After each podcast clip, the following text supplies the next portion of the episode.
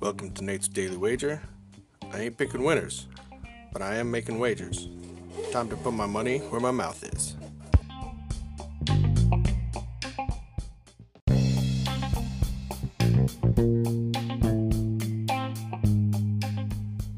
This is Nate's Wager for Monday, November 22nd, 2021. Good day for us yesterday, all around. My pick hit, my wager hit.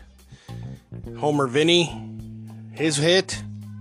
He was very happy. At least that's what I could take from the slurring that I got from him a message later.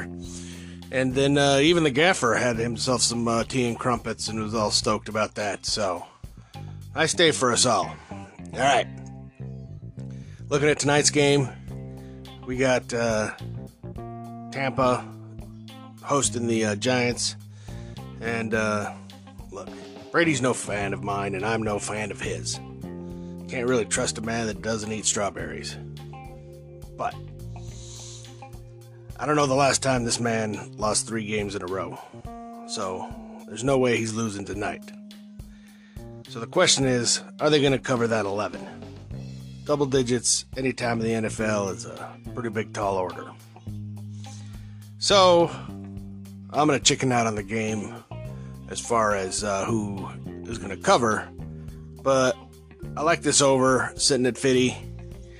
I think it's uh, it's going to be below that because I, I just don't expect the uh, Giants to be able to put up enough points to, to get over that mark. So we're going to take under 50 total points between the New York Giants and the Tampa Bay Buccaneers in tonight's Monday Night Football action. See anything better than that?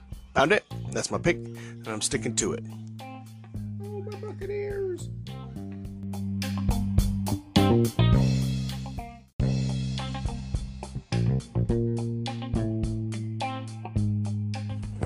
Please remember to rate, review, subscribe in your favorite podcast application.